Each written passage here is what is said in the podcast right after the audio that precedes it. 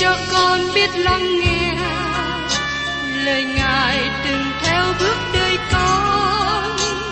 Xin cho con biết sẵn sàng chờ đợi và vẫn nghe theo chúa. Xin cho con biết sẵn sàng thực hành lời chúa đã truyền ban Hân hoan chào mừng quý vị đến nghe chương trình Tìm hiểu Thánh Kinh. Đây là một chương trình học kinh thánh liên tục và hệ thống trong thời gian 5 năm. Chúng ta sẽ lần lượt khảo sát từ sáng thế ký cho đến khải huyền. Mục sư tiến sĩ McGee là người được Chúa dùng để sáng lập và thực hiện chương trình này. Ông tin rằng lời của Đức Chúa Trời có khả năng đáp ứng mọi nhu cầu cho tất cả mọi người trên thế giới, không phân biệt chủng tộc, văn hóa, trình độ tuổi tác hay phái tính. Ước mong quý vị theo dõi liên tục và giới thiệu cho thân nhân bạn hữu cùng đón nghe. Kính chào quý vị và các bạn. Trong chương trình tìm hiểu Thánh Kinh hôm nay, chúng ta đến sách Tiên tri Esai đoạn 64. Esai đoạn 64 tiếp tục lời cầu nguyện khẩn thiết của tấm lòng đói khát để tìm kiếm sự hiện diện của Đức Chúa Trời trong các vấn đề của đời sống. Ngày nay, không một con cái nào của Đức Chúa Trời lạnh nhạt trước lời kêu cầu này. Cơ đốc nhân có thể kêu lên cùng một lòng mong ước như vậy. Như trong sách Khải Quyền, đoạn 22 câu 20 nói rằng, Lại Chúa Giêsu xin hãy mau đến. Đây là phần trong lời của Chúa thường bị bỏ quên.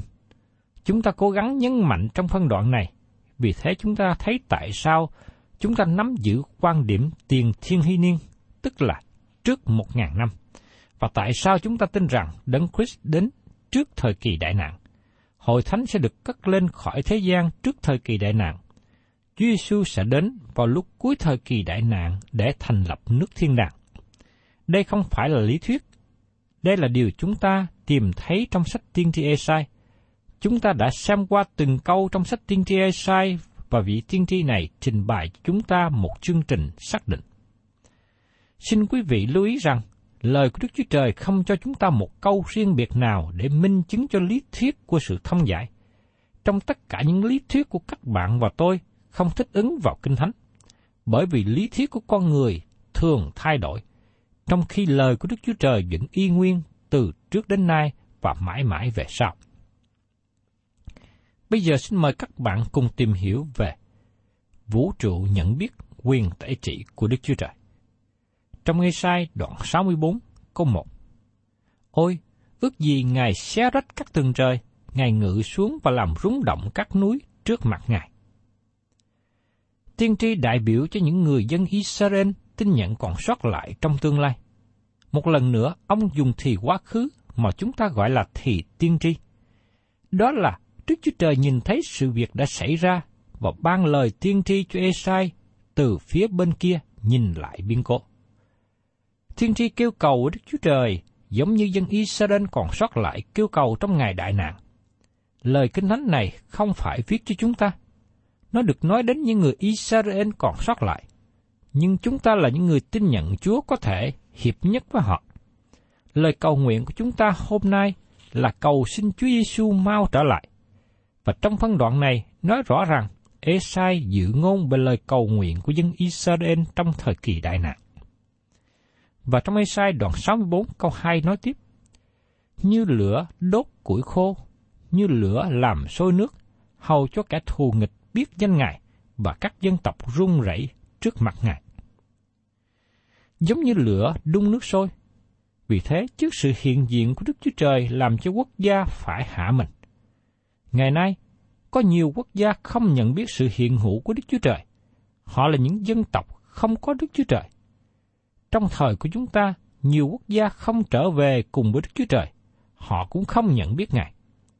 Do vậy, khi sắp đến thời kỳ cuối cùng, tôi tin rằng họ có sự nhận thức thật sự. Đức Chúa Trời sẵn sàng can thiệp vào. Có sự cảm nhận xuyên cả thế giới vào lúc Chúa Giêsu giáng sanh và có một vài sử gia La Mã kêu gọi chúng ta chú ý đến sự kiện này. Và trong Ê-sai đoạn 64 câu 3, Khi Ngài đã làm những sự đáng sợ mà chúng tôi không trông mong, thì Ngài ngự xuống và các núi đều rung động trước mặt Ngài. Mọi núi tan trải trước sự hiện diện của Ngài. Kẻ thù nghịch kêu gào vì núi trốn khỏi họ. Trong sách Khải Quyền đoạn 6 câu 16 nói rằng, Chúng nó nói với núi và đá lớn rằng, hãy rơi xuống trận trên chúng tôi, đặng tránh khỏi mặt của đấng ngự trên ngôi và khỏi cơn giận của chiên con. Và tiếp đến trong ngay sai đoạn 64 câu 4. Từ xưa người ta chưa hề biết, tai chưa hề nghe, mắt chưa hề thấy, ngoài Ngài có Đức Chúa Trời nào khác, hai vì chỉ trông đợi mình mà làm những sự thể ấy. Sứ đồ Phaolô nói cùng một ý tưởng này trong Cô-rinh-tô thứ nhất, đoạn 2, câu 9, câu 10. Song le như có chấp rằng, ấy là sự mắt chưa thấy, tai chưa nghe và lòng chưa nghĩ đến. Nhưng Đức Chúa Trời đã sắm sẵn điều ấy cho những người yêu mến Ngài. Đức Chúa Trời đã dùng Thánh Linh để tỏ bài những sự đó cho chúng ta, vì Đức Thánh Linh dò xét mọi sự, cả đến sự sâu nhiệm của Đức Chúa Trời nữa. Trong Cô-rinh-tô thứ nhất đoạn 2 câu 9, rõ ràng là Phaolô trích dẫn lời tiên tri Esai. Nhưng trong Cô-rinh-tô thứ nhất đoạn 2 câu 10 nói về ngày của chúng ta được Đức Thánh Linh khải thị cho biết. Trong những ngày của thời kỳ đại nạn, họ sẽ phải chờ cho đến khi Đấng Christ đến. Và ngay cả chúng ta có thể nói, ngày nay chúng ta xem như một cái gương cách mập mờ, đến bây giờ chúng ta sẽ thấy hai mặt đối mau. Ngày nay, chúng ta xem như trong một cái gương cách mập mờ. Đến bây giờ, chúng ta thấy hai mặt đối nhau. Ngày nay, tôi biết chưa hết. Đến bây giờ, tôi sẽ biết như Chúa đã biết tôi vậy. Trong Côn Tô thứ nhất, đoạn 13 câu 12. Dầu rằng qua phân đoạn này chúng ta có thể liên hiệp với các dân tộc này, vì chúng ta có hy vọng. Chúng ta chờ đợi Chúa Giêsu đem cho chúng ta khỏi thế gian và họ sẽ chờ đợi Ngài đến và thành lập nước thiên đàng trên đất. Xin chúng ta chú ý và đừng bỏ qua sự kiện khác biệt này. Và trong Ê-sai đoạn 64 câu 5 nói tiếp, Ngài đã đón rước cả vui lòng làm sự công bình, cả đi trong đường lối Ngài và nhớ đến Ngài. Nay, Ngài đã nổi giận vì chúng tôi phạm tội, đã lâu như vậy mà còn được cứu sắc. Tại đây bắt đầu nhận thức về tội lỗi và cùng lúc đó diễn tả lòng tin tưởng vào sự cứu rỗi của đấng cứu thế. Tiếp đến, chúng ta tìm hiểu về tình trạng của con người trong vũ trụ cần ăn năn. Trong Ê-sai đoạn 64 câu 6, Chúng tôi hết thải trở nên như vật ô quế, mọi việc công bình của chúng tôi như áo nhốt, chúng tôi thải điều héo như lá, và tội ác chúng tôi như gió đùa mình đi. Câu này rất quen thuộc, bởi vì nó thường được dùng để nói đến sự kiện con người không có sự công bình chi cả. Con người không thể tự mình làm bất cứ điều gì để được công bình. Điều này là sự thật đối với dân Israel và cũng là sự thật đối với toàn thể gia đình nhân loại. Cả người Do Thái và người ngoại đều là tội nhân và thiếu mất sự vinh hiển của Đức Chúa Trời chúng tôi hết thải đều trở nên như vật ô uế, mọi việc công bình của chúng tôi như áo nhốt. Bất kể là chúng ta làm điều tốt nào, nhiều người nghĩ rằng thật là tốt khi bỏ ra hàng triệu Mỹ Kim hay hàng tỷ bạc Việt Nam để cứu đói cho người nghèo, hay để chăm sóc kẻ mồ côi và người quá phụ. Nhưng trước mặt Đức Chúa Trời, tất cả những gì con người làm ra giống như nùi vải dơ nhóc. Các bạn không thể sanh ra một vật thanh sạch từ một vật ô uế. Tội nhân hư mất, không đủ năng lực để làm bất cứ điều gì được Đức Chúa Trời chấp nhận. Trước nhất, con người phải theo đường lối Đức Chúa Trời. Đó là điều khó khăn cho con người chấp nhận, nhất là đối với những ai chủ trương làm lành để được sự cứu rỗi. Và trong Ê-sai đoạn 64 câu 7 đến câu 8.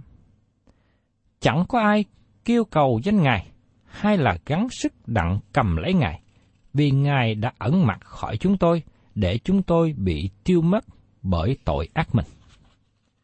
Hỡi Đức giê va dầu vậy bây giờ Ngài là cha chúng tôi, và chúng tôi là đất sét, Ngài là thợ gốm chúng tôi, chúng tôi thải là việc của tay Ngài. Đức Chúa Trời là cha chúng ta, bởi vì Ngài là đấng tạo quá. Nhưng con người mất đi ảnh tượng này. Ngày nay các bạn và tôi có thể trở nên con cái của Đức Chúa Trời qua Chúa Giêsu Christ. Sự khải thị trong tăng ước cho chúng ta một phương cách mới để trở thành con cái của Đức Chúa Trời. Trong sách Giăng, đoạn 1, câu 12 và 13 nói cho chúng ta biết như sau. Nhưng hệ ai đã nhận Ngài, thì Ngài ban cho quyền phép trở nên con cái Đức Chúa Trời, là ban cho những kẻ tin danh Ngài, là kẻ chẳng phải sanh bởi khí quyết hoặc bởi tình dục, hoặc bởi ý người, nhưng sanh bởi Đức Chúa Trời vậy. Chúng tôi thải điều là việc của tai Ngài, vì chúng ta nhận biết rằng Đức Chúa Trời là đấng tạo hóa của chúng ta. Ngài là thợ gốm, Ngài là đấng tạo dựng. Như hình ảnh người thợ gốm làm nên cái bình bằng đất tốt đẹp và cho mình là chủ của nó. Cho mình là người đã dựng nên nó. Phaolô giải bài rõ điều này khi ông giảng ở thành phố Athens. Ở trong sách công vụ các sứ đồ đoạn 17, câu 28 và 29. Vì tại trong Ngài chúng ta được sống động và có ý như xưa. Một vài thi nhân của các ngươi có nói rằng, chúng ta cũng là dòng dõi của Ngài. Vậy, bởi chúng ta là dòng dõi Đức Chúa Trời, thì chớ nên ngờ rằng Chúa giống như vàng bạc hay là đá bởi công nghệ và tài xảo của người ta chạm chỗ nên. Loài người là con cái của Đức Chúa Trời, được chính Ngài tạo dựng nên. Nhưng không phải tất cả mọi người đều được tái sanh và trở thành con cái Đức Chúa Trời. Phaolô nói rằng Đức Chúa Trời đã dựng nên chúng ta và chúng ta không được làm hình tượng và nói rằng nó giống như Đức Chúa Trời. Khi chúng ta làm như thế, chúng ta cố gắng dựng nên một Đức Chúa Trời và Ngài cấm chúng ta làm điều đó. Và trong Ê-sai đoạn 64 câu 10 Các thành thánh của Ngài đã nên đồng vắng, Siôn đã trở nên đồng vắng, Jerusalem đã trở nên quang du. Điều diễn tả trong đoạn này không phải là sự thật trong thời của Esai, nhưng nó đã ứng nghiệm thời gian ngắn sau đó, khi quân Babylon đến chống nghịch với Jerusalem. Điều này được ký thuật ở trong sách Các vua thứ nhì đoạn 25 câu 9 và câu 10. Người thiêu đốt đền Đức giê va cung của vua và mọi nhà trong thành Jerusalem, thiêu đốt các nhà của người sang trọng. Đoạn, quân canh đê dân lệnh quan thị vệ mà phá vách thành chung quanh Jerusalem. Chúng ta thấy lời tiên tri Esai đã được ứng nghiệm một cách chính xác thời gian sau đó.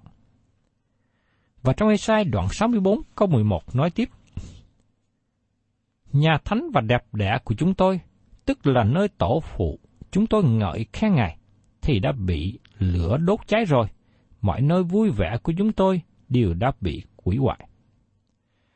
Tiên tri Esai viết những lời này như nó đã xảy ra nhưng sự việc chưa xảy ra cho đến khoảng một trăm năm sau. Đền thờ Đức Chúa Trời và thành Jerusalem mới bị quỷ việt. Và trong Esai đoạn 64 câu 11 Hỡi Đức giê va đã đến nỗi này, Ngài còn nín nhịn được sao? Lẽ nào Ngài cứ làm thinh khiến chúng tôi chịu khổ không ngừng. Tiên tri Esai kết thúc đoạn này với một câu hỏi. Sao Đức Chúa Trời chưa chịu hành động?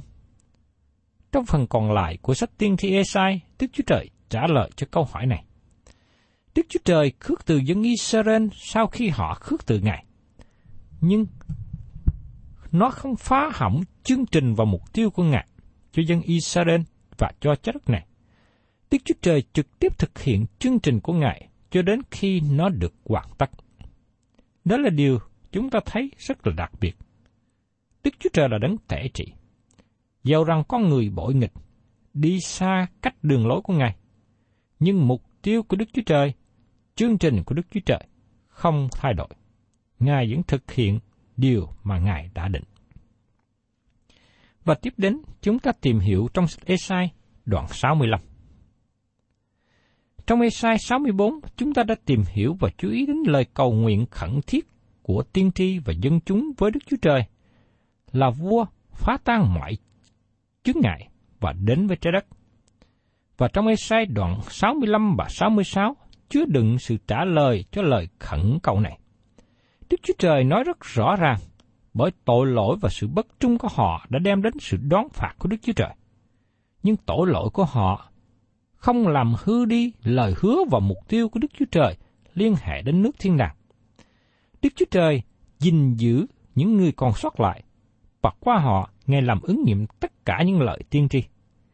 Một lần nữa, Đức Chúa Trời cho một khải tượng về nước thiên đàng và diễn ảnh đời đời của dân Israel trong trời mới và đất mới. Điều này đem chúng ta đến phần kết thúc của sách tiên tri Esai với sự vinh hiển sang chói. Bây giờ mời các bạn cùng tìm hiểu tiếp về lý do đấng cứu chuộc khước từ dân Israel. Trong sách tiên tri Esai, đoạn 65, câu 1. Những kẻ vốn chẳng cầu hỏi ta, thì đã cầu hỏi ta. Những kẻ vốn chẳng tìm ta, thì đã gặp được ta. Ta đã phán cùng một dân chưa kêu cầu danh ta mà rằng, ta đây, ta đây. Chúa đang nói về chân ngoại là những người hiện nay tin lành đã đến. Khi Phaolô đến thành Philip, ông có một khải tượng về người Macedon đã nại xin ông qua đó cứu giúp họ. Khi Phaolô đến đó, tìm thấy một người đàn bà cùng với nhóm phụ nữ khác đang cầu nguyện cạnh bờ sông, và Phaolô đã mang tin lành cứu rỗi đến cho họ. Trong sách công vụ đoạn 16, câu 9 đến 15. Phaolô cũng trích dẫn lời tiên tri này trong Roma đoạn 10 câu 20. Lại Esai có nói cách bạo dạng rằng, những kẻ chẳng tìm kiếm ta thì đã gặp lấy ta. Ta đã tỏ mình ra cho những kẻ chẳng hỏi han ta. Các bạn thấy rằng đó là phương cách đã xảy ra đối với chúng ta. Tổ tiên chúng ta không có mời gọi người truyền giáo đến, nhưng Đức Chúa Trời đã dẫn đưa họ đến. Nhờ đó mà dân tộc chúng ta có dịp nghe đến tin lành cứu rỗi cũng như chính đời sống tôi. Tôi được sanh ra từ một gia đình không có thờ kính Đức Chúa Trời, và chính tôi cũng đi trong con đường tội lỗi. Nhưng Chúa yêu thương tôi, tỏ cho tôi biết ánh sáng tinh lành cứu rỗi và tôi đã tiếp nhận lấy. Đó là phương cách xảy đến để cho chúng ta được sự cứu rỗi. Chúng ta tạ ơn Đức Chúa Trời, vì ngay trong những khi chúng ta không nhận biết Ngài, chúng ta đi trong con đường xa cách Ngài nhưng Chúa đã bày tỏ tình yêu thương, tỏ bài ân điển và sự cứu chuộc của Ngài cho chúng ta. Nhờ đó mà chúng ta nhận biết ánh sáng cứu rỗi, tinh lành cứu rỗi, và chúng ta quay trở lại. Và trong sách Esai đoạn 65 câu 2 nói tiếp.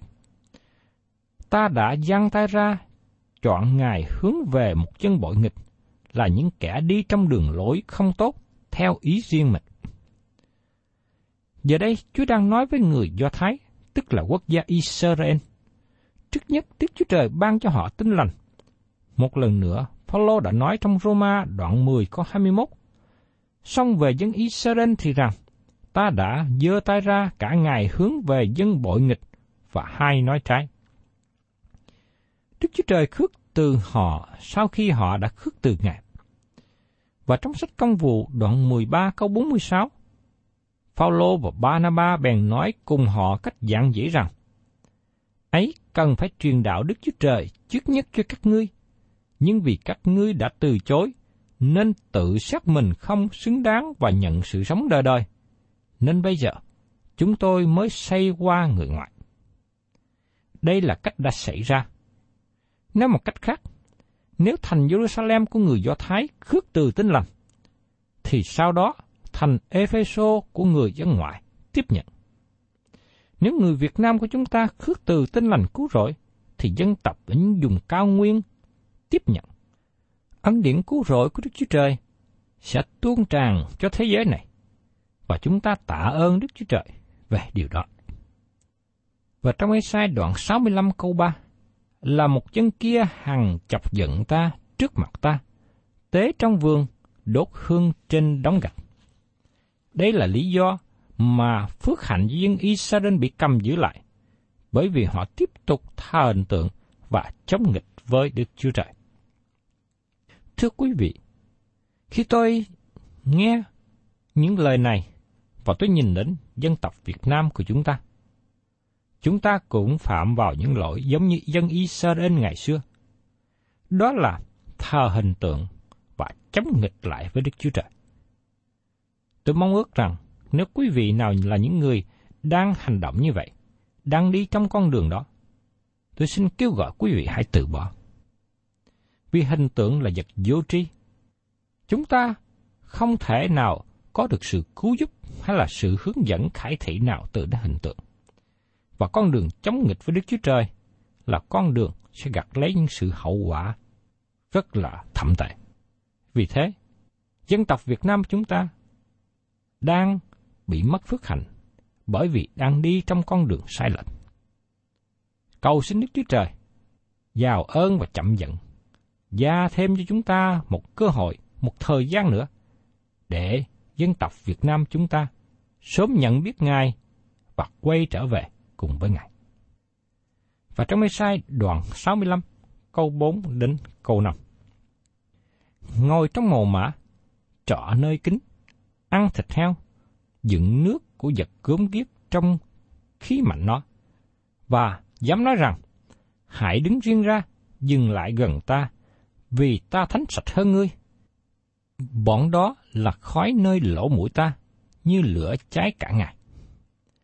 Đây chỉ là một phần trong những lý do mà dân Israel bị từ chối. Họ đã vi phạm điều răn mà Đức Chúa Trời ban cho. Và trong Ê-sai đoạn 65 câu 6 đến câu 7. Này, ta đã ghi chép trước mặt ta rằng ta sẽ không làm thinh đâu. Xong ta sẽ báo trả. Thật ta sẽ báo trả vào ngực nó. Tức là tội ác các ngươi, đúng tội ác tổ phụ các ngươi, là những kẻ đã đốt hương trên các núi và nói phạm đến ta trên các gò. Nên ta sẽ đo lường việc trước chúng nó vào ngực chúng nó. Đức Giê-hô-va phán vậy. Thưa các bạn, dân Israel bước đi trong sự kiêu ngạo. Họ tự hào là vì có đạo được Đức Chúa Trời ban cho. Nhưng lòng của họ thì xa cách Đức Chúa Trời. Họ phạm tội, họ thực hành nghi lễ với hình thức bên ngoài. Nhưng khi làm như thế, họ phạm thượng với Chúa. Quý vị và các bạn thân mến, tôi nhìn đến dân tộc Việt Nam của chúng ta. Tôi nghe nhiều người nói rằng họ thờ trời. Nhưng trong đời sống thực tế thì họ không thực hiện đúng như điều mà họ đã nói. Bởi vì họ đã không thờ kính Đức Chúa Trời theo như lời dạy của Ngài. Và bên cạnh đó, ngoài sự việc họ thờ phượng Đức Chúa Trời, họ còn thờ phượng tà thần khác nữa.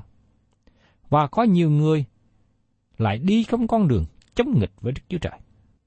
Thưa quý vị, đây là một hình ảnh mà Đức Chúa Trời không có đẹp lòng. Tôi mong ước rằng, khi chúng ta nói rằng mình thờ phượng trời, thì đời sống và hành động của mình phải thể hiện điều đó. Nếu chúng ta làm đúng như điều chúng ta đã nói, tôi tin chắc rằng Chúa sẽ ban phước trên đất nước này. Chúa sẽ ban phước trên từng gia đình của quý vị. Tôi mong ước rằng chúng ta hãy quay trở về cùng Đức Chúa Trời và đi theo con đường tốt đẹp mà Ngài đã hướng dẫn, dạy dỗ cho chúng ta qua Kinh Thánh. Thân chào tạm biệt quý vị và xin hẹn tái ngộ cùng quý vị trong chương trình tìm hiểu Thánh Kinh kỳ sau. Chúng ta sẽ tiếp tục phần còn lại của sách tiên tri Esai.